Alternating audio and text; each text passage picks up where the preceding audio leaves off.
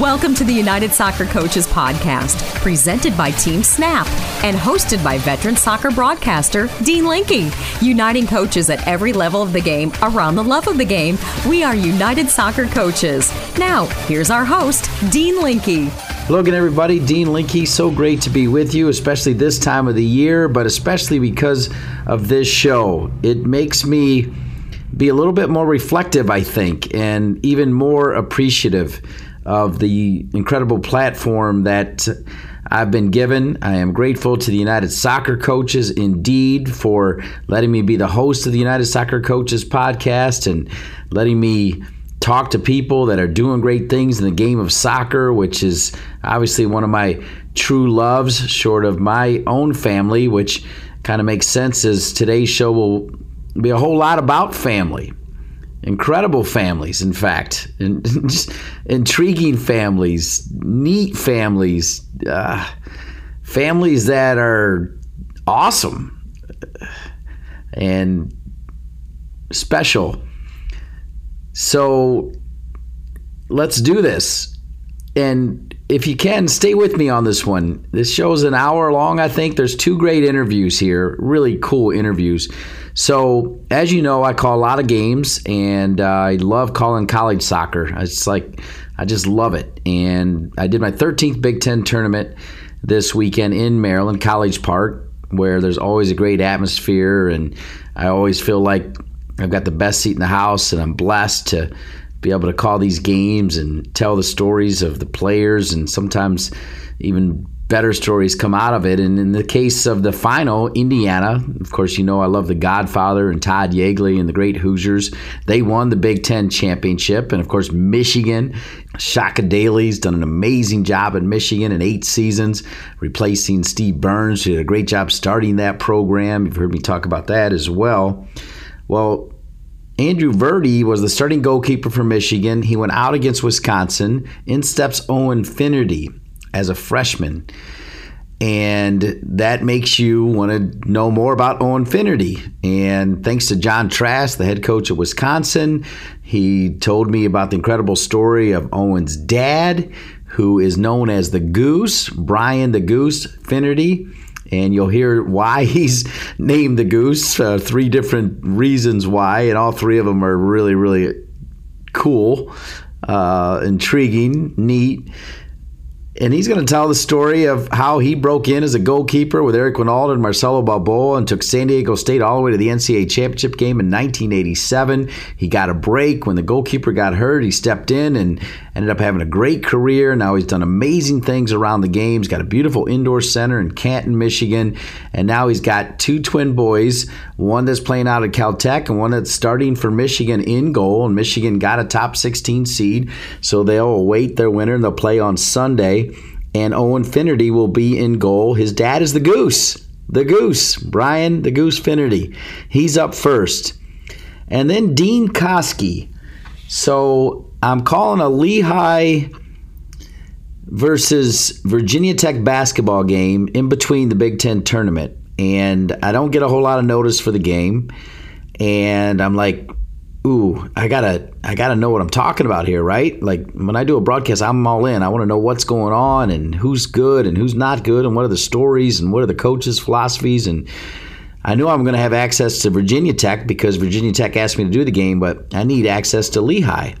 So I think Lehigh, I think one thing, Dean Koski. I think back to the NSCA Game of the Week on Fox Soccer, Lehigh, Bucknell, Brendan Nash, and the fact that their coach is Dean Koski, 28 seasons, 246 wins.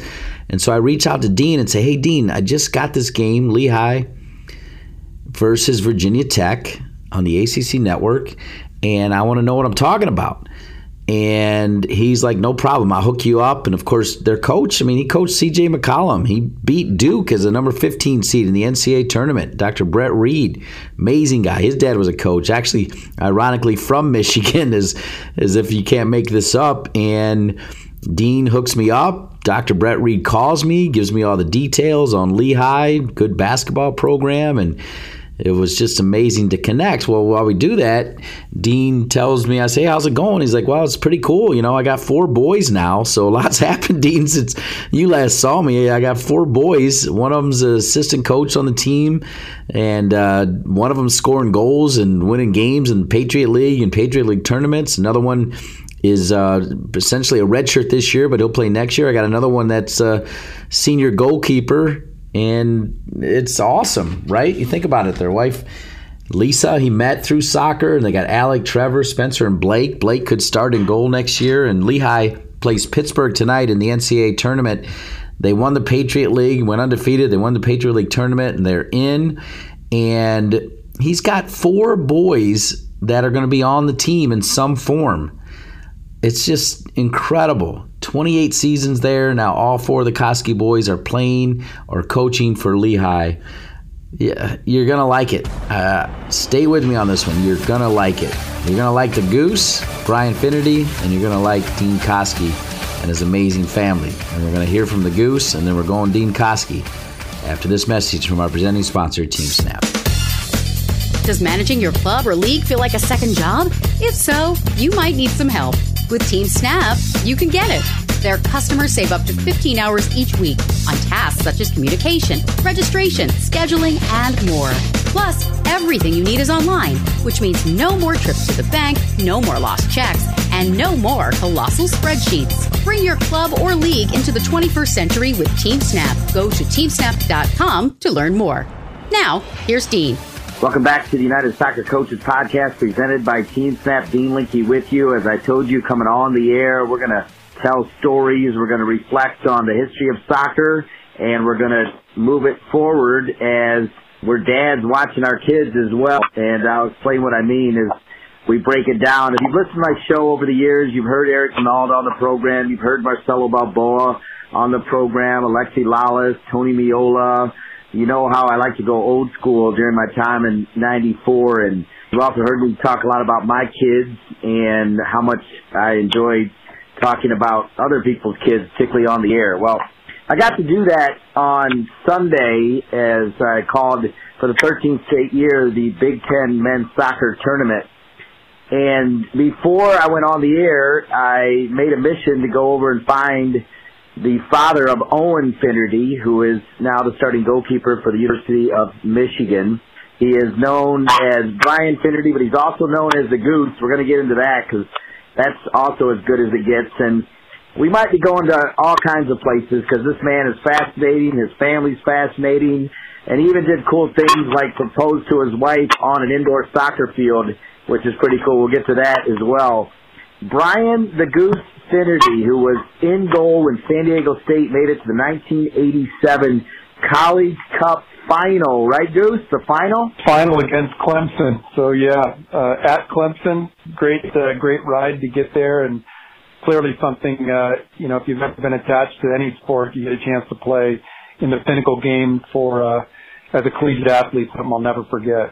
So you just heard the voice of the Goose, as he's known, Brian the Goose Finnerty. His son, well, he's got twin sons. They're both good soccer players. Owen Finnerty, he was spectacular. Heartbreak City, obviously losing to Indiana. Michigan dominated in the second half. I can even say that with the Yegleys listening. I think they'll agree. And then you've got another son playing at Caltech, right? Joshua, is that his name? Yeah, Josh is out in the wonderful state of California, my home state, and playing out in Caltech and enjoying a bunch of sunshine. So, first off, let's go back to those days, and then we'll fast forward. But you grew up in San Diego. You end up at San Diego State. Eric Wynalda and Marcelo Balboa, as you know, two of the all-time icons. But, Goose, you had a pretty good career as well. Let's go ahead and get to the Goose story, and then we'll fast forward to San Diego State.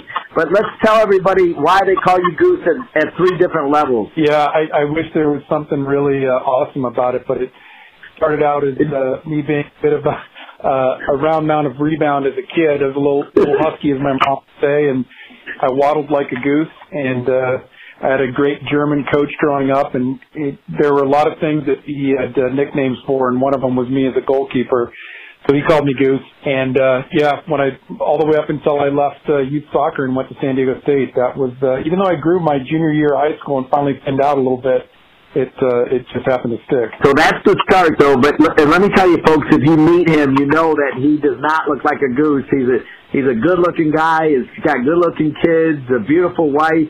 So he gets to San Diego State, and just like his son, so just so everybody knows, Andrew Verdi was the goalkeeper of the year of the Big Ten. He goes out with an injury. Very next game, they play their arch rival, Michigan State.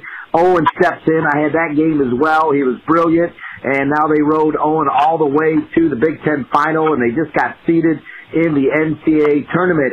So during his time at San Diego State, the same thing happened, right? The starting goalkeeper got hurt, and you went in the next game, San Diego, right? Yeah, playing behind a great goalkeeper from Felipe Hernandez, and I'll be honest with you, never a sniff of probably seeing the pitch playing behind him. Happy to just be in the number 2 spot, and unfortunately Felipe goes down with a broken leg. I come in and clean up the rest of that game. Thankfully we win, so Coach Clegg says, might as well stay with what's working.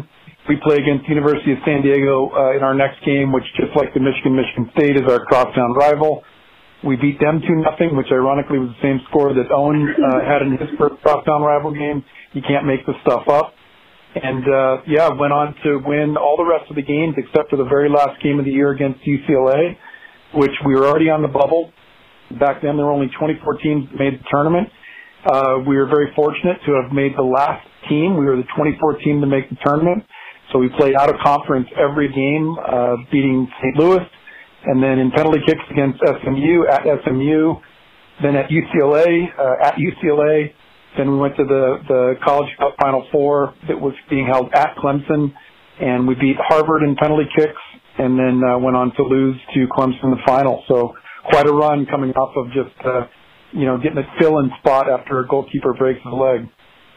That's incredible. And then to see Owen, and obviously he was on the wrong side of it, but he still made a big-time save. But then to see him go to penalty kicks against Indiana, I mean, the ties that bind, they don't end there. But during that time, Top Gun comes out, and you're the man now, right? I mean, and Wynalda, Balboa, and now Brian Finnerty, you're the man.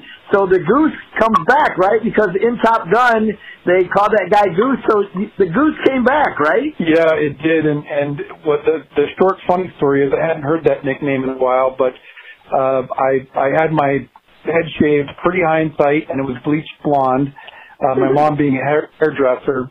So I had a flat top, and with SDSU carved in the side of one side of my head and number 1 in the other side, and with the sort of the bleak blonde haircut and probably tan skin and unfortunately probably thinking I was cooler than I was, I did re-grab the moniker of Goose from Top Gun, and also had a nice little run there at San Diego State with a bunch of shutouts. So the plan words was goose for goose eggs, and it's just the legacy continued. And then you kept it going because obviously there was no Major League Soccer. I mean, it was before the right time, right, Goose? And so indoor soccer was very popular, and you end up in Detroit, Rock City, which is also dear to my heart because I'm from Toledo, Ohio.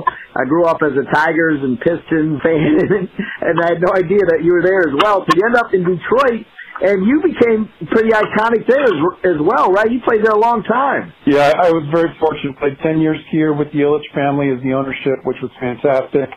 Finished my last year in Buffalo, New York, under Mr. Belante, who was a great owner as well. But, 10 years here. And actually, when I came here, I was drafted by San Diego and then traded to Detroit, to your point, before MLS was around, so it was the MISL. And brought in to be a backup goalkeeper. And the first game at home, got a sellout crowd. We were then playing at Cobo Arena, so 10,000 people, the inaugural game. Being number 22, I was introduced somewhat near the end.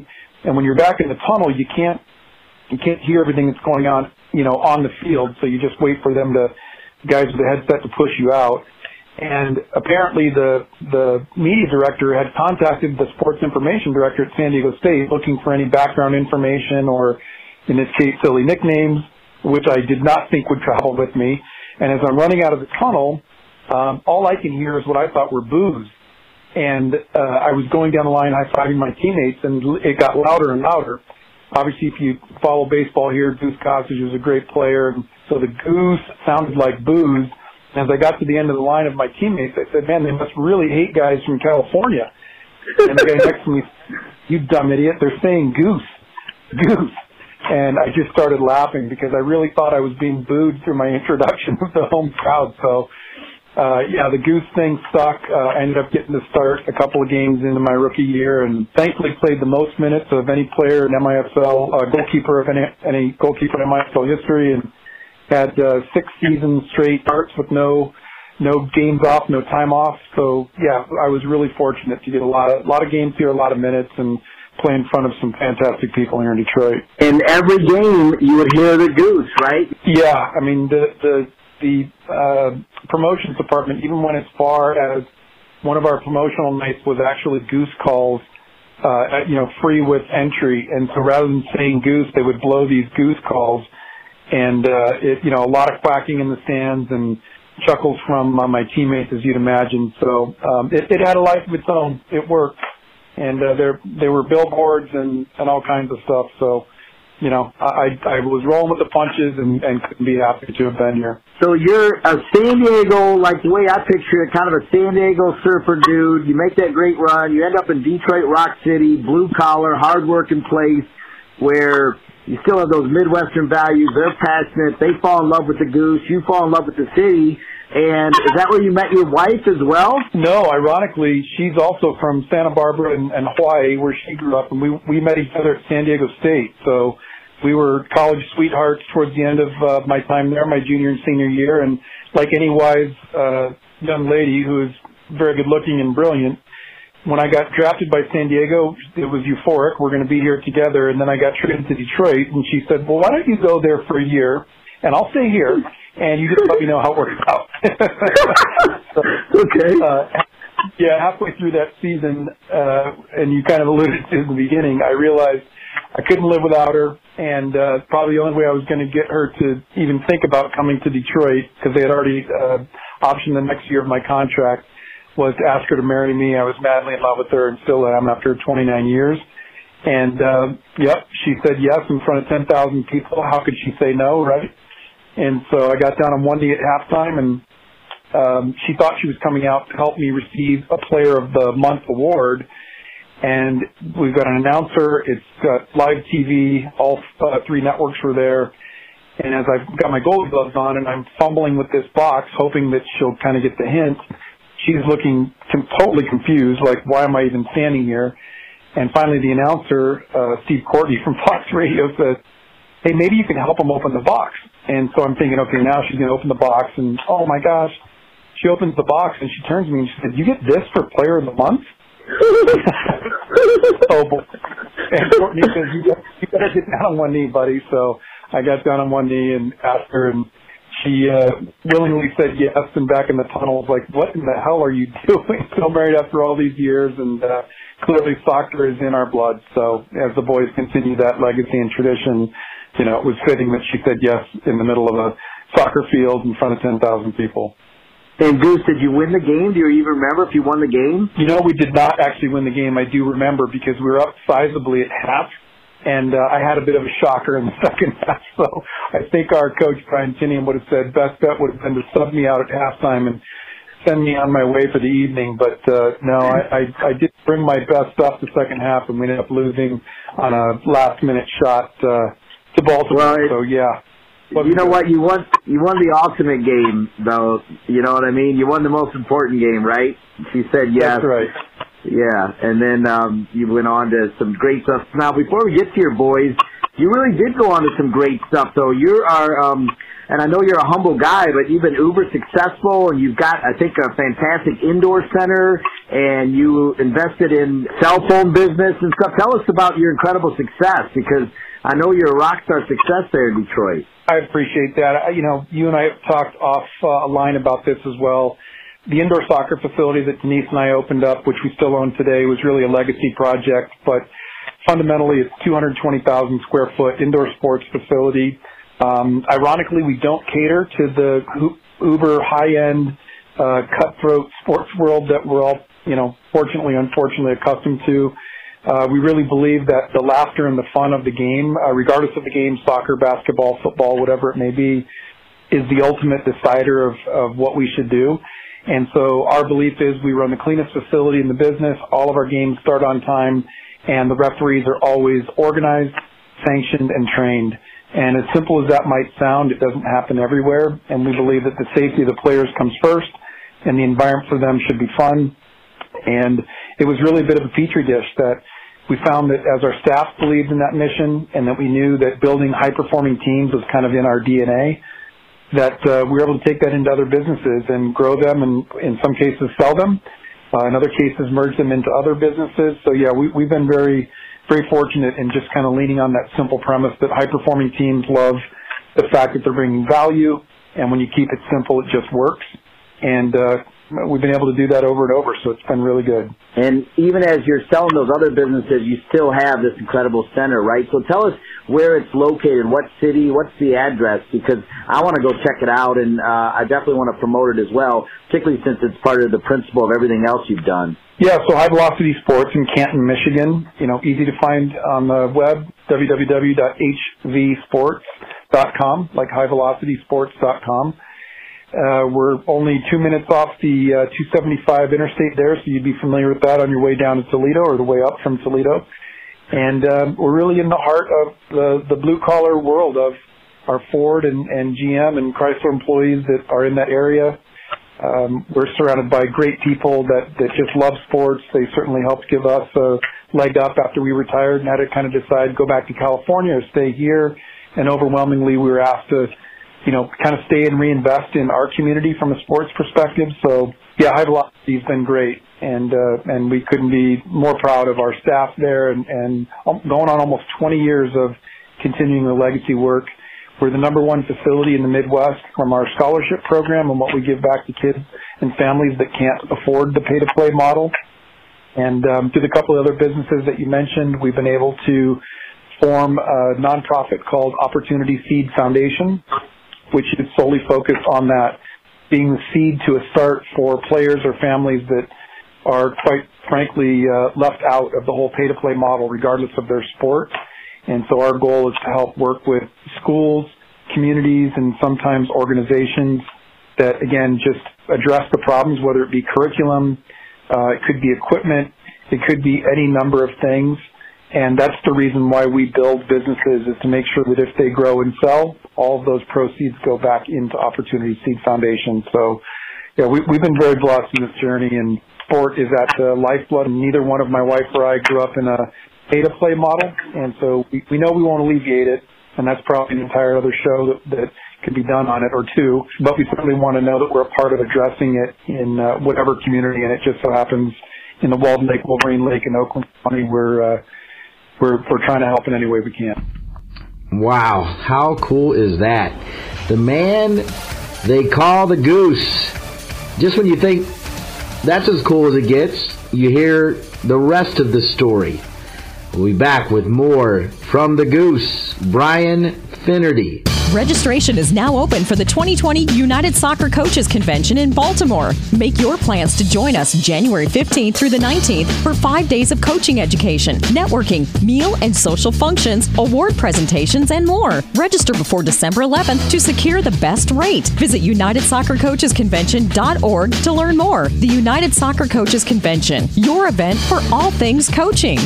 Looking for ways to improve your training sessions? Quick Goal has supplied the highest quality soccer goals, seating, field, and training equipment for over 30 years. From backyards to the world's greatest pitches, Quick Goal has products essential for every level of the game. As an official partner to the United Soccer Coaches and technical partner to U.S. Soccer, Quick Goal knows what equipment you need to take your game to the next level. Visit QuickGoal.com to satisfy all your equipment needs.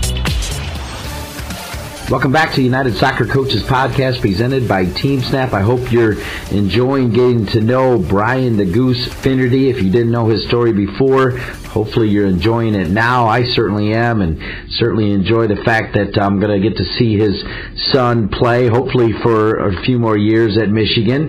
No doubt he's a primetime goalkeeper, so he'll be able to play professionally like his dad, perhaps, and go on to do great things like his dad, perhaps. And before we get to Owen and Josh and how proud you are as a dad, you've got to be pretty proud as well. We said earlier you were teammates with Eric Wynalda and Marcelo Balboa. That's probably pretty cool for you, I think, Goose, to see what they've done and did, right? You know, it is an interesting journey because when they're your peers, you know how good they are from just being in the soccer world, whether it's through, at that time, ODP and some Olympic national teams at the youth level. And so, you know, when they come in to join your team, you're feeling like, okay, you know, yeah, these guys have something really special, and it's very motivational as well. But then as you see them just continue to flourish and you realize that what you were seeing was not even a half-full tank. They had so much more. Yeah, I'm just in awe, especially you brought up 1994, being here in Detroit. We were very fortunate to have the game here at the Pontiac Silverdome and to watch Eric and Marcelo play at that level. It was incredible. You know, I'm still in awe of being around guys like that and Al Whittemore and Chris Keenan and the like that. And I could go down the list, just a number of quality players. And then certainly with Marcelo and Eric, you know, the best of the best. It, pretty awesome stuff. Yeah, that's so cool. So I was the press officer of that team, and it's just, I don't know, I believe in karma. I believe in good things because I wanted to walk across that field to find you. But even this little thing, you'll get a kick out of this. And I love the fact you've been married 29 years. I've been married 25 years. I met my wife during the World Cup. First time I met Marcelo Balboa was in Colorado Springs when I was still in college working for U.S. Soccer, and I would actually go to Old Chicago a lot for their deepest pizza, and I'm telling you, and probably 8 or 9 times, always sitting in Old Chicago in Colorado Springs, ironically, was Goose Gossage. And I would sit and talk to Goose Gossage all the time, and the fact that they call you Goose and you know him, and it was the same time I saw Marcelo Balboa, it's kind of nuts. That might be a stretch to some people, but to me, like, it all makes sense, really, you know, as you kind of circle back. And then the way you, when I read about your emotions, seeing your son play, you know, against the local pro team there in Detroit, and then also being with Eric and the emotion that it brings, I can relate to that as well. And now he's the starting goalkeeper for the Michigan Wolverines, and the other one is out at Caltech. Just talk about what it's meant to you to see them go through that process, be recruited, decide to play, and then, as we talked about earlier, I mean, Owen kind of totally doing everything you did, right? It's just crazy. Yeah, that's probably a great word. I mean, there's maybe, if my vocabulary was bigger, I'd think of more important ones, but crazy is a great way to describe it because when you follow the journeys, and Owen said it best, when he was coming out of the game against Maryland, he had a big save to kind of preserve the win last time we were there. And he said, Dad, after, I mean, he was obviously very excited, but he said, Dad, after all your crazy stories about your time in college and what it meant and those journeys and the games, and there's a finality to college because your roster expires every year. The games have so much because they are only that year versus professionally, players stay for extended periods of times.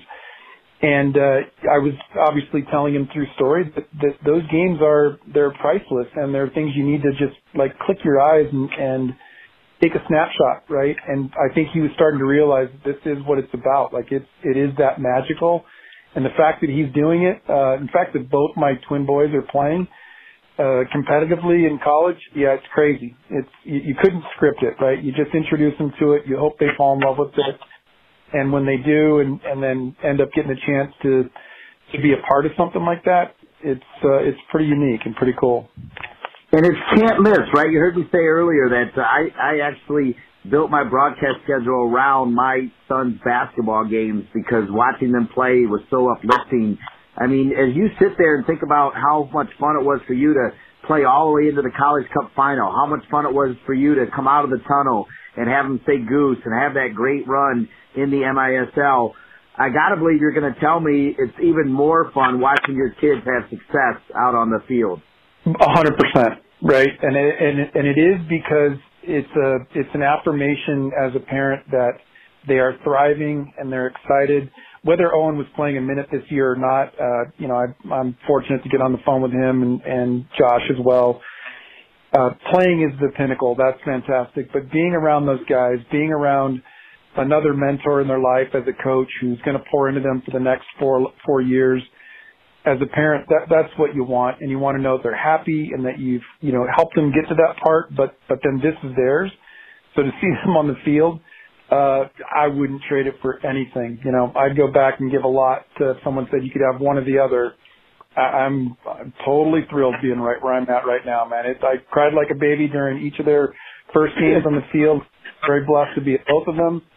And I'm sure there'll be more tears to come because it is I am just super proud of them and so excited for them. Well, and I feel like based on what I've seen out of Michigan, I wouldn't be too surprised if I see you in Cary, North Carolina. I mean, soccer's a tricky game, kind of like you saw against Indiana. It's kind of cruel, but certainly I think you've been around soccer long enough and at a high level with some great, great players.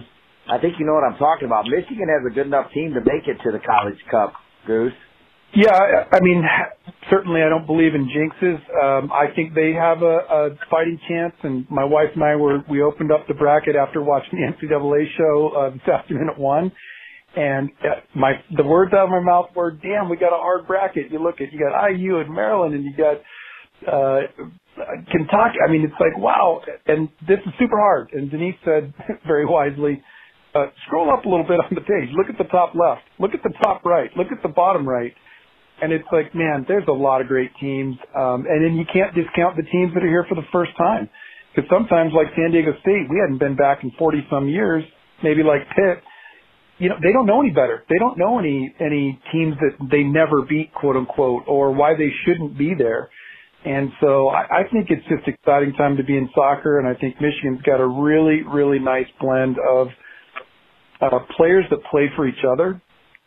We certainly got to see that at the Big Ten, and you got to call those games. I mean, all four teams that were in the final, and I could have said this about every one of them, really have this. There's no chippiness between the teammates on the field. I don't see guys getting disgruntled on the bench. I'm pretty close to what's going on at Michigan, and I know even the guys that probably will end up redshirting this year, they train just as hard on a Monday or Tuesday as the starting guys are playing on a Saturday. And that is just super exciting to see as a parent, ex-coach. I'm sure Shaka Daly and his coaching staff would be saying the same thing. Like, it's a pretty special bunch, and I think they do have an absolute fighting chance to be there. Yeah, you know, and I appreciate that answer because really a better way for me saying it is just the overall appreciation of college soccer because I love the sport, right? And I know I can tell based on what you're doing, even with your indoor center there, the notion of, you know, less about pay to play and enjoying it and it being right and that type of thing. I think you also appreciate the values of college soccer because it sounds like Owen would be plenty good enough to go ahead and sign a pro contract now, but you see value in the sport, right? Well, I see value in the sport. I see value. I can obviously only speak to Shaka Daly and Tommy and Johan and Justin and his entire staff that goes all the way down into our training staff and nutritionists and the weight training team. I think as a young man being surrounded by other men that are pouring into his life, I think that's important. Not that he wouldn't get that in a professional environment, but just as his father, Owen would probably disagree with me. I think that's necessary. And so I believe in it from a college perspective. And I know they're not all like that. Some are turn and burn. Some are chew them up and spit them out. They're not all perfect. But I do believe that finding the right environment for your son or your daughter in college sports, absolutely has its place. And there is time to turn pro after that because as I'm certainly a byproduct of it, and Eric Wynalda and Marcelo will tell you the same thing, the game does end. Tony Maiolo would tell you the same thing, and so would Alexi. The game does end, and not all of us are fortunate enough to end up where you guys sit, and that's calling the game, which is a pretty awesome space. Most of us have to look at the second part of our lives, being a professional and doing things that matter. And so I think that those college years are a great investment of that because then there is what's next, and you're not limited to – hey, I played 3 years of let's say a lower level professional, made some bucks, but now my only option might be just to, you know, hook on with a team or who knows where. I think it's always nice when these kids have options and where the college game is going, where Sasha and his group, as they've proposed to make this a year-round possibility, even gives them a greater opportunity to be a student athlete. Which just, I think, bodes well for both the game and the kids. So, yeah, I could go on and on. I think it's a fantastic, fantastic environment. And I'm a byproduct of it. 30 years ago. So, you know, it was as true then as it is now today. As you know, Goose, and I appreciate you recognizing it, one of my favorite parts about calling the college game is telling stories and keeping people engaged. And your story was fascinating. I was drawn like a magnet to come over there and talk to you. I got to ask you, because I loved your little nugget on your son, Owen, saying, Dad, you told me all these crazy stories, and now I'm kind of in it. Does your son know that we were able to tell the story about the goose and get it on the air on Sunday? Does he know that we were able to do that? He does now, but only because he went back and watched it. So I honestly didn't tell him about any of this because he likes to go back and watch film anyway, so he does that on his own. But I got a text about, I could tell where he was in the broadcast. Like, Dad, they're talking about you right now. And I said, yeah, I know. I listened to it earlier. So, yeah, he knows now that the story has been unveiled for sure. So you got to know that, you know, for me, like, it's those are the kind of stories I live for. So the minute I'm back, I'm like, guys, we're getting this story in no matter what. And, you know, granted, it's a championship game. And so they're like, all right, Dean, we just got to make sure we get all the billboards in. We got to get all this in. I'm like, all right, I'm going to sit on it. I'm going to be quiet for a little bit. But second half, this is happening. And, of course, they tried to find you, and they didn't find you on the broadcast, you know. So I tried to cover that up. They showed somebody else. You know, when they flashed to the crowd, I don't know if you watched how I kind of like tried to clean that up or whatever, but there was no way, Goose, that we weren't going to tell the story, because that's what makes the world go round, right? And you right down to the core, including dropping to your knee to propose to your wife and leaving San Diego to live in Detroit, Rock City, and doing what you do. Like, I'm telling you, those are the kind of stories that move, well, they move me anyway. Hopefully they move other people as well. Well, they do, you know, and I've got a good couple that I mentored when they were younger and was fortunate enough to preside over their wedding, of all things. And the husband, who is a smoke jumper, man of all men, I would tell you, doesn't really ever want to probably say that he even talked the word soccer, for all the negative connotations, unfortunately, the game sometimes gets. Tuned into your broadcast to watch, his wife was watching Owen play because we're family friends, and because of that story and those kinds of stories and the way that I think you guys bring people into the game, you turned a would never watch soccer person into, and he literally said, I am hooked, not just for U of M soccer, but of watching soccer. And his caveat was, as long as people talk about the story of the game. And again, this is coming from a manly man, sports fan, but to your point, it's if we're really going to expose the next generation about the game and the current generation about the history of the game and what's going on, I think these types of things open up the thinking to that, and I really do appreciate it because it's working, obviously. I like that you were so receptive to me coming over and telling the story, and it was actually great to meet your wife afterwards to tell me that her phone was blowing up and stuff, you know, because I love hearing that people are engaged and watching it and enjoyed it, because there was no way that I wasn't not going to let the goose get out of there, you know. The goose has got to get out. Do people still call you the goose, Brian, everywhere? I wouldn't say everywhere, clearly, but whenever I do hear that word, I know it's a good friend. It used to be, you know, 20 years ago, right after retiring, if anybody said Brian, I didn't turn around because I figured they didn't know me. So as probably all good things maybe come to an end, but certainly with all the teammates, and I'd say in the sports world around here in Detroit, I just can't say enough, and you know that from growing up in Toledo, that the Midwest and Detroit for sure is such a great sports town, and they really do, they're very loyal fans, probably to a fault sometimes, but there are plenty of people that still, even when I go to Owens games at Detroit City FC and just a happy cheering fan, five, six times a game someone would come up, most of the time a dad, are you Goose? Are you Owen's dad? Because I watched you play in Detroit, man. You know, so it's, yeah, it lives, which is still pretty funny. Yeah, the Goose lives. I guess finally to wrap it up, and you're right, there's so many sort of off stories on what you're doing there. I do want to have you back because I want to learn more about what you guys are doing with the you know, for lack of a better word, scholarship and helping people find the right way in this crazy pay-to-play world. I love that story, Goose. I mean that sincerely. I think you know that. One, please tell me you'll come back again so we can talk more about that part of the world. You will, right? Absolutely. Would love to. Okay. And then second, kind of tying it back together to United Soccer Coaches. You know, every year the convention gets together, and that's where you see Marcelo and Eric Wynalda and all these guys. And I don't know if you've ever been, but I got to believe you know enough about formerly NSCAA and United Soccer Coaches to know that it's been an incredible unifier for soccer in this country. Oh, absolutely. Yeah, I've had the good fortune of going there as part of Eric's group, you know, looking at some of the reform on the government side of U.S. soccer. I was there the year before that as a coach of the year from the Midwest, and had been there plenty of years before that, both just as an interested sports facility owner and obviously ex-soccer guy, that it's not only unifying, it's a little bit of a reunion, that those two things are not always connected. I look at what Jerry Yegley and the IU guys have done with their alumni group that meets every year. I got to do that with Chris Keenan and Johnny Trask one year and meet Coach Yegley Sr. What an honor. So, yeah, just there's so many interesting things all the way down to the new products that are part of the show itself on that side, that it is a very unifying thing. And I think as disjointed as soccer gets, certainly a rough name for in the U.S., on that side of the front, it unifies us and gets us all kind of thinking about what's best for the game. Goose, you're the man. I will say this.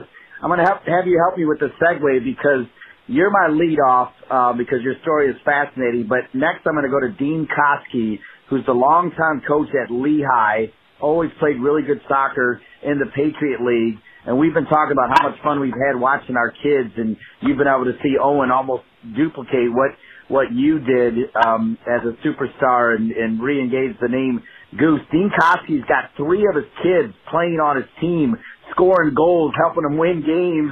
I mean, are you kidding me? His own kids that he's coaching at the college level, that takes it to a whole nother level, right, Goose? Well, it not only takes us to another level, you've certainly got to be having a wife as a saint, because that's going to be some damage control when things get home, and I know that from coaching both my boys. But in all seriousness, I mean, yes, super hard to manage. I know probably for his boys, you know, there's nothing like being the coach's kid, and there's a balance you got to have there. But what a dream, what a gift. And obviously to have them playing at that high of a level and contributing and being part of the program, I mean, that's what an awesome thing. Folks, check this out, by the way. If you Google the Detroit News, Google Goose Finnerty, the headline says, Finnerty family sees soccer legacy remain in safe hands, and it'll also tell a lot of the story that we just told here as well, put in written words, including what I love, the one quote when you say, I'm watching my son play with DCFC thinking, my goodness, man, I feel super old. Also, I was just crying like a baby when he came out to play, and my wife nudged me like, what in the world is wrong with you? And I'm looking at the people here, the fans that come out to what's not even really designed to be a soccer stadium. Boy, this is what we started here 20 years ago. This is unbelievable. Goose, having met you, I feel that right there. I feel you talking to me. And it's just been an honor to get to know you, and I can't wait to keep calling your son over the next several years and seeing you out at the game. Thanks so much for being on the podcast, Goose. Appreciate it. My pleasure, my honor, and thanks again for all you're doing for the game. It's way outside of the norm, and really, really appreciate it. I know I speak for a lot of the listeners out there that it's this kind of color and commentary that's not just about X's and O's. It's about what really happens in and around the game, and like we talked about earlier, the byproduct of what happens when our kids strive to do great things and they start to realize them. So it's pretty special for sure, and I appreciate it. Yeah, the pleasure's mine. The Goose, Brian Finnerty. And coming up next, Dean Koski. Team Snap's awesome. I have 5 teams on Team Snap. There are no questions asked by the players, the parents. Very easy to use. Very, very, very easy. Simple to use, everyone, you know, everything's right there, messages, availability, boom, boom, boom. I've looked at other things, and I think Team Snap sets the bar for this type of team management software. It's the best that I found. Continue to learn and build your coaching resume by attending one of United Soccer Coaches' Winter Advanced Diplomas January 6th through the 10th in Fort Lauderdale, Florida. United Soccer Coaches is conducting 5 advanced diplomas this January: the National, Advanced National, Premier, Advanced National Goalkeeping, and National Youth Diplomas. Go to unidedsoccercoaches.org/education to learn more about these courses and get registered today. Welcome back to the United Soccer Coaches podcast presented by Team Snap, telling stories about the love of the game, the love of watching our kids play the game, any game for that matter. Got to thank the great Brian, the Goose, Finnerty, his son Owen now playing for Michigan. His story is so amazing, and now to see Owen doing it and his other son Josh doing it at Caltech, so cool, and what he's doing with his great complex there in Canton, Michigan, just outside of Detroit, Rock City, and what he's doing to help families, and just really, really cool. And even the Goose said it best when we told him that Dean Koski was coming up, and he's got 3 kids essentially with the team. One's a coach, one's scoring goals, another one's going to play next year, got another kid coming in as a goalkeeper next year. So he'll essentially have 4 boys on the team or helping coach the team. It's just incredible at a high level. Lehigh is legit.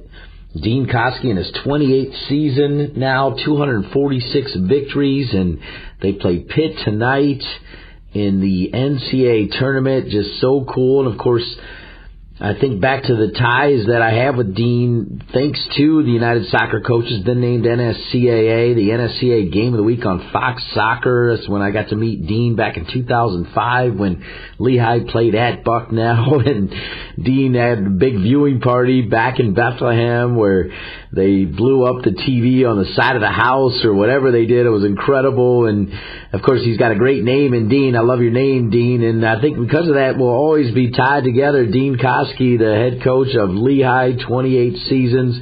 He's got 4 amazing boys that are very close in age, and all 4 will be part of the team next year at Lehigh, which is just incredible, Dean. But we'll always have that tie, I think, my man. It's one that we'll never forget, right? Oh, my gosh, yeah. And you were so gracious to welcome all the people watching it on the side of my house. I think they projected the game.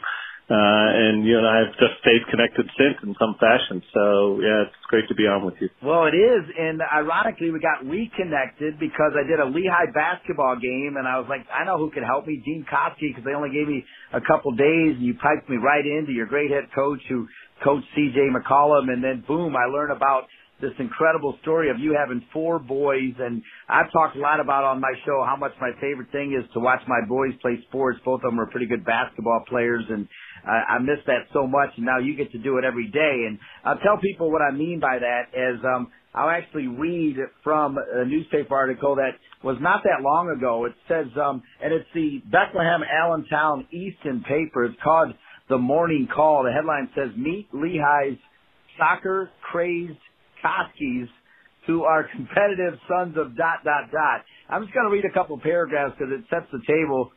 It says, "From atop the stairs that lead to his basement, Koski probably listened to the conversation his 4 boys were engaged in. My wife and I could hear them down there doing whatever they were doing," Dean recalls, "and someone starts to cry. All I could hear was one of the boys saying over and over, 'Please don't involve the government.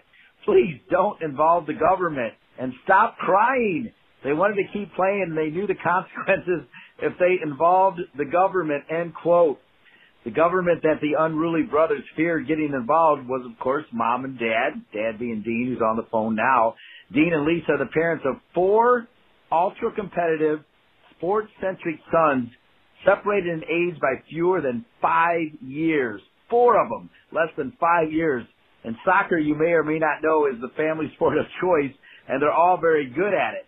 Dean, as I told you earlier, the longtime head coach of the men's soccer team at Lehigh University. Also, Alec, the oldest, is a student coach manager at Lehigh. Now, Trevor and Spencer, the middle pair, they play for Lehigh, who have made it as the Patriot League champs, as he's got, Dean does, has Lehigh back in the NCAA tournament. They'll play Pittsburgh tonight, 7 o'clock.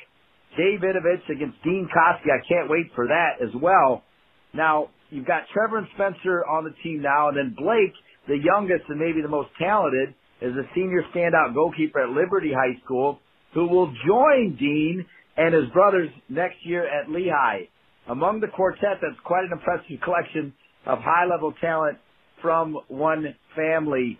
Dean, for me, that's living the dream, because there is nothing better than watching your kids play sports, I think. It's even better than the rush I get from calling a high-level game like Lehigh, Virginia Tech, or, like you said, Indiana versus Michigan before we went on. And you get a front row seat. You actually coach your kids. One's a coach, and apparently the youngest is a big-time player as well. Put into words how amazingly cool that is. Well, it's incredibly cool, and certainly unexpected, because there were years between the ages of 4 and 14 that my wife and I looked at one another and would often say, "What were we thinking? Having 4 boys in 5 years?" And it's come to at least to some level of fruition as they're a little bit older and a little bit more mature and a little bit more adult-like. But you know, having them be in Lehigh soccer team and in the program has been really special, and coaching them all through club has been special. I'm still coaching my son's team in club soccer, and this will be my last year with him, but, you know, in the club space. But ultimately, to be able to coach them at the college level and have them share the experience along with me, particularly at Patriot League Championship, there's nothing like it.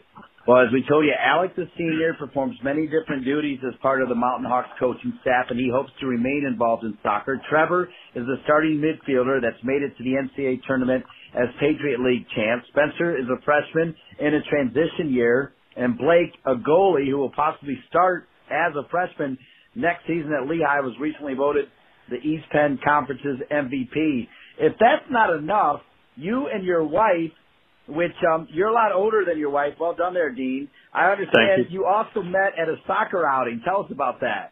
Well, I was actually playing club soccer for a men's adult team here in the Lehigh Valley, and the coach said, "Hey, why don't you guys all come up and bring your wives or girlfriends and come up to the Poconos and let's go skiing for a weekend." And so I brought my girlfriend, and my wife went along with one of my teammates, and we met there for the first time, and we certainly hit it off in terms of me, and I told her that I would bring my team in to read books in their classroom. She was a kindergarten teacher, and fortuitously, you know, the relationships that we were both in dissolved over time, and I'd come into her classroom several times with my team to read books to her kindergarten kids, and lo and behold, you know, 3 years later, we're married. It's incredible. And so you were 10 years older, and here's how it went. Again, I'm reading from this incredible article, as I definitely need to give credit to the author as well, as this article is fantastic, and I'm sure, I got to believe, you and Lisa often look back at the article. Michael Blouse did a great job. Please let Michael know that we enjoyed it as a way to tell this story. But as it goes, particularly, I love hearing from your wife, because it goes boy, boy, boy, and after the third boy, your wife Lisa says she hoped for another boy. I'm quoting her. She said, "It's funny. When the first one was a boy and then the second and third, I thought, what would a girl do in this family?" They were all immersed in sports, and they'd run around the Lehigh locker room all year. It would have been tough for a girl, right? 100% it would have been tough for a girl, but it might have been a good leveling factor for us, because, you know, my wife just was surrounded by boys, me, and even our dog was a male, and I just, you know, I always felt like, boy, she just had some female companionship at times, but she was a trooper. She really loved raising boys. She's, you know, was a tough love kind of mom, and I think that she probably shaped much of their character more than I have, relative to their discipline and their attention to things that need to have attention to. So as the matriarch of the family, I certainly would give her a lot more credit than I would give myself, because candidly, I was really one of the boys when they grew up. Well, and she goes on to say, again, quoting your wife, she said the way it worked was they kind of came in pairs, Alec and Trevor, then Spencer and Blake. By the time Blake came along, they treated each other almost like they were all the same age. That meant Blake ended up being bossed around and being beat up. And that's also kind of like with parenting as well, right? When the last one comes along, you kind of just roll with it, right?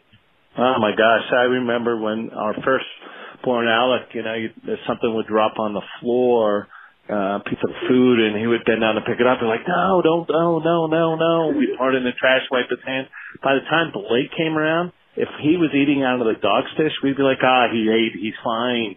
They leave them alone. So it's funny how you change as a parent, but I think it also makes you a better parent after you go through it 4 times. We started this story about the government. Obviously, everybody listening figured out that the government was you and your lovely wife, Lisa. How long did that last? You know, I think we were able to milk that for a couple of years. You know, they were pretty young, and they didn't even understand what the government meant. They just knew it wasn't a good thing if they involved the government. And what we tried to establish them is like, look, if you can't solve your issues yourself and you want to go to a higher authority, it's not always going to be what you want. You may think it's going to be good, but when you get sent to your rooms and you can't play at all, it doesn't really bode well for you guys. So, you know, after 3 or 4 times where they understood that coming up to us to cry or complain or tattletale is not going to help them solve the problem. So the common phrase that we used in our family was sort it out. You need to sort it out. And as the article said, unless there was blood or a bone sticking through the skin, we wanted them to sort it out. Also, you sorted out some priorities. One, you took responsibility for anything sports-related, introducing the teaching and the inevitable arguments that ensued, and then your wife would take charge of nurturing scholarly young gentlemen, and then 2, academics took precedence over athletics. You were a teacher and AD prior to taking over the Lehigh soccer program, and your wife's in her 28th year as an educator in the Bethlehem area school district and as a kindergarten teacher at Clearville Elementary, which is just fantastic. 3, they both were going to be involved in the boys' lives always, but the brothers were going to learn to take responsibility for their actions even at a young age. And when you talk about being involved in your boys' lives, that's one thing, but to now have them all be a part of your soccer program, particularly if it works out for your oldest son to be on staff next year, I mean, going back to what I said earlier, I just can't think of anything better, Coach. No, it's certainly special. And, you know, the one thing I would say to any parents that are listening with younger kids is, while the article really talks about, or at least the headline was Soccer Crazed Family, we're really not, because I didn't put my kids into organized sport, youth soccer, until they were 10. We made them play in the backyard with their friends and play pickup games of all sports. I didn't want them to specialize in anything. And, in fact, I tried to steer them away from soccer at a young age because I didn't want them to feel like they had to be in my shoes as a head coach of a collegiate program. And so I think for me, I just want them to love a sport, engage in the sport. And I think by starting them later, they didn't get sucked into it at 5, 6, 7. They did the soccer camps and they did basketball camps and they did all sports camps and they swam and, you know, they played street hockey and they did it all. And I think we just immersed kids into sports too early. And so the fact that it helped them out against a lot of people's advice, and I thought I knew more than most people, and now they've all turned out to really love the game and have had success at a higher level, to me was the right decision for my wife, my family, and my wife and me. I'm pretty excited that you've got one scoring goals, you got another one in transition year, and I'm pretty excited about you having one in goal. But I got to tell you, I'm just as impressed with Alec, particularly seeing you be a coach and him wanting to be around that, because you know what? Without great coaches, it's really hard to have great players, and that's even part of what United Soccer Coaches are about. So, look, it's going to be easy to see Blake making great saves, and we'll probably have you back next year to talk about how he's doing, but just talk about how impressed you are with how much Alec has helped you with this team. You know, Alec, went through a period in high school when he was a junior and senior, realizing that, you know, that he wasn't the best player and he wasn't starting as a senior. And I think he had to come to that moment in his life, that signature moment where he had to be self-aware. And once he understood that, college probably, certainly at the Division I level, isn't going to be a fit for me. What can I do to stay involved in the game? And when I presented the idea of being a student coach manager, it was, he was like, oh, okay, I wasn't thrilled about it. But once he was there and immersed into it, he's just done everything he could to feel part of the team and to be there every day and to travel with the team. And the thing was really most exciting for me is when we won the championship the other night, he was more excited than his brothers were. Like, he was ecstatic. And I said, Alec, what's going on? And he said, Dad, this is one of the best moments of my life. Like, I'm sharing the championship with all my friends. You know, he lives with the soccer guys, my brothers. Like, he really, really, really loved winning that championship, and he felt a part of that, and good for him. Like, he didn't put himself as an outlier ever. He felt like he was part of the team, and And that's what a coach does. Like, you know, you feel you're celebrating for everybody else and helping everybody else. So I was certainly very proud of him in that moment. Were there any of the boys, including the one that's playing right now, was there in scoring goals for you? Did they ever consider playing soccer somewhere else other than for Dean Koski? Yeah, we made them go look at other schools.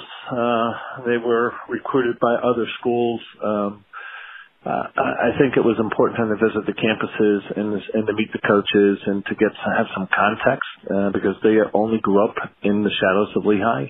Honestly, what was most interesting to me is that when they first did a tour of Lehigh's academic side campus, in all their lives, they had no idea that really existed because all they really knew was my office, Taylor Gym, which was the basketball gym and the climbing wall and the squash courts and the swim pool, and the athletic facilities. So I'd never really walked them around campus, and they were so taken by the buildings and the classrooms and the library, and they were like, "Dad, we didn't even know this existed." So I think once they saw that and realized it was going to be a new experience for them, they were like, no, this is where I really want to go. And so we tried to expose them to other options. But honestly, when you look at the school at Lehigh and its academic reputation and a chance to either be a part of the soccer team or play the soccer team, it was a no-brainer for them at some point.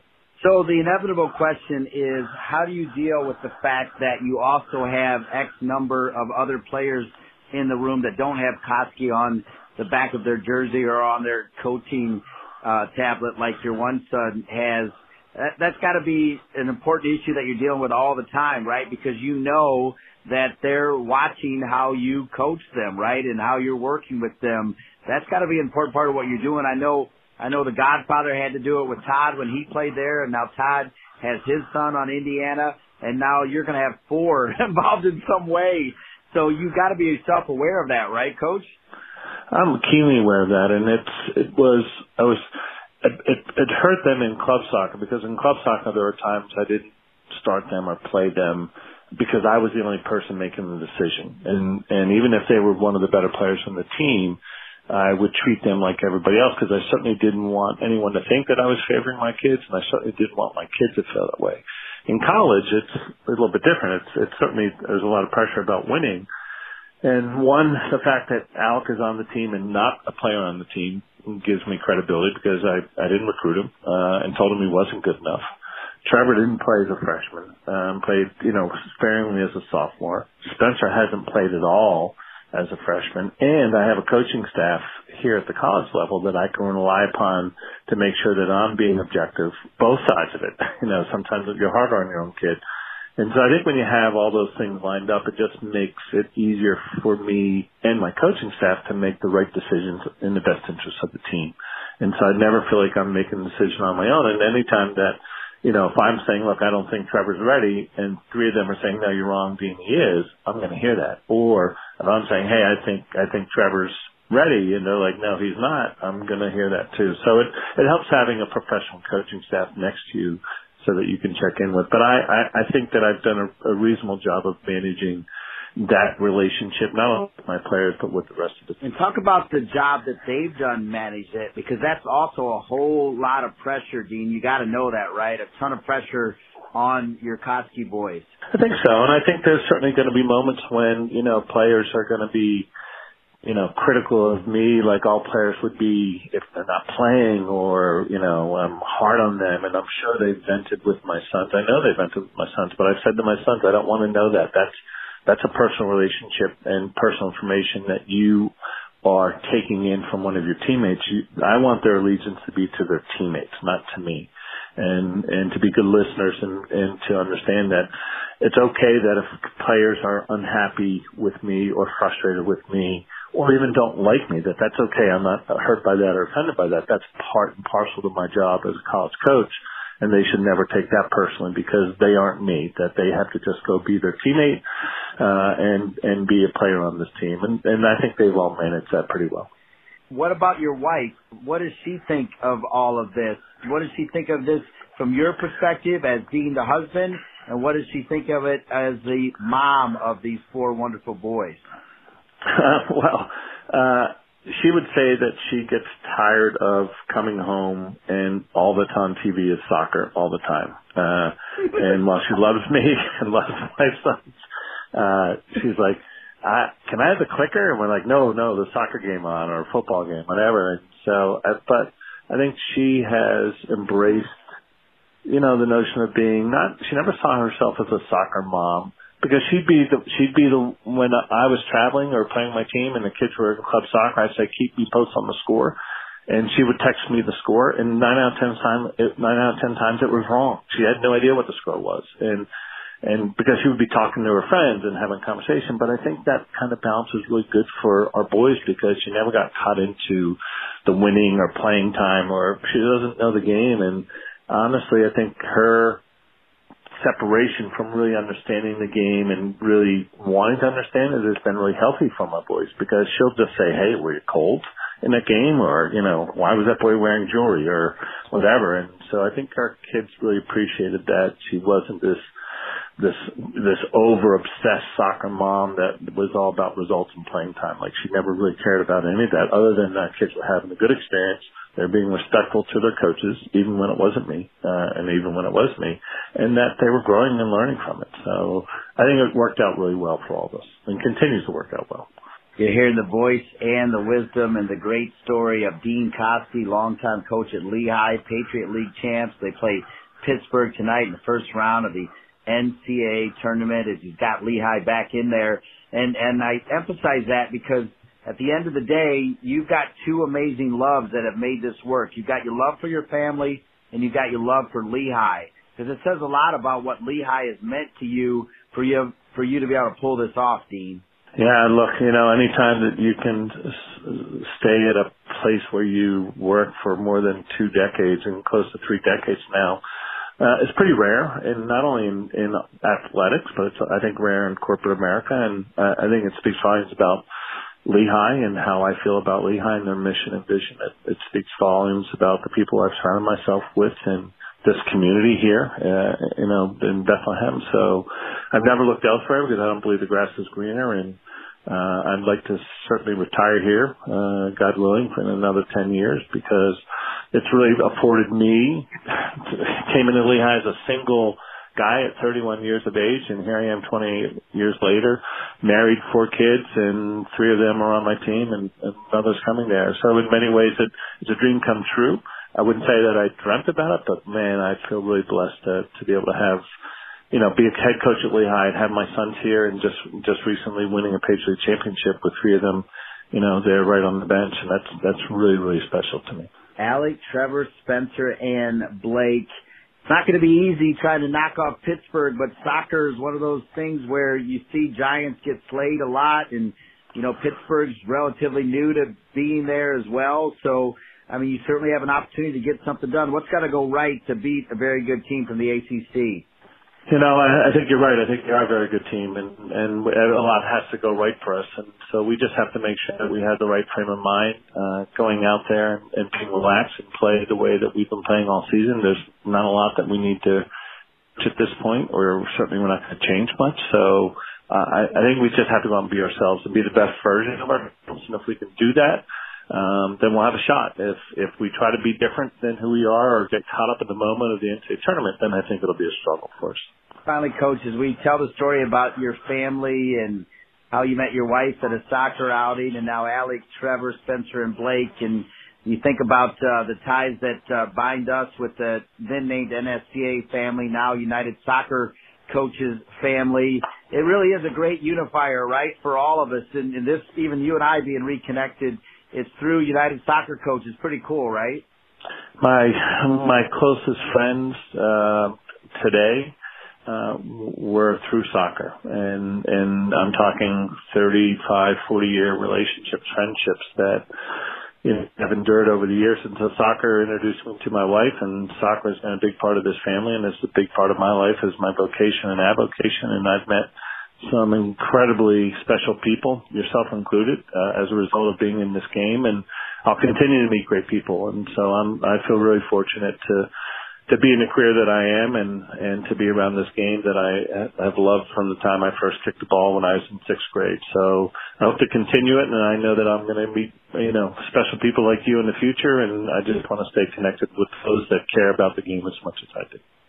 Dean Koski, I wish you and the entire Koski family and the Lehigh Mountain Hawks soccer team the best of success tonight against Pittsburgh and in the future. A fascinating story. I'm so grateful as well for introducing me to Dr. Brett Reed, for the Lehigh basketball game, and your willingness to help an old friend. And Dean, great to reconnect with you. Thanks so much for being on the United Soccer Coaches podcast. Dean, thanks so much. It's been a pleasure of mine, and I look forward to our next interaction. Perfect. Two wonderful stories. I am smiling from ear to ear, and I hope you are too, each and every one of you listening. I thank you for listening. I thank you for appreciating this platform. I thank the United Soccer Coaches for the United Soccer Coaches podcast. A whole lot of fun. I want to thank Michael Knipper, Sean Chevrolet, Lynn Burley-Manuel, and all those other great people at United Soccer Coaches, and again, each and every one of their great members. We'll see you same time, same channel next week as we get you updated on all of the NCAA tournaments at every level.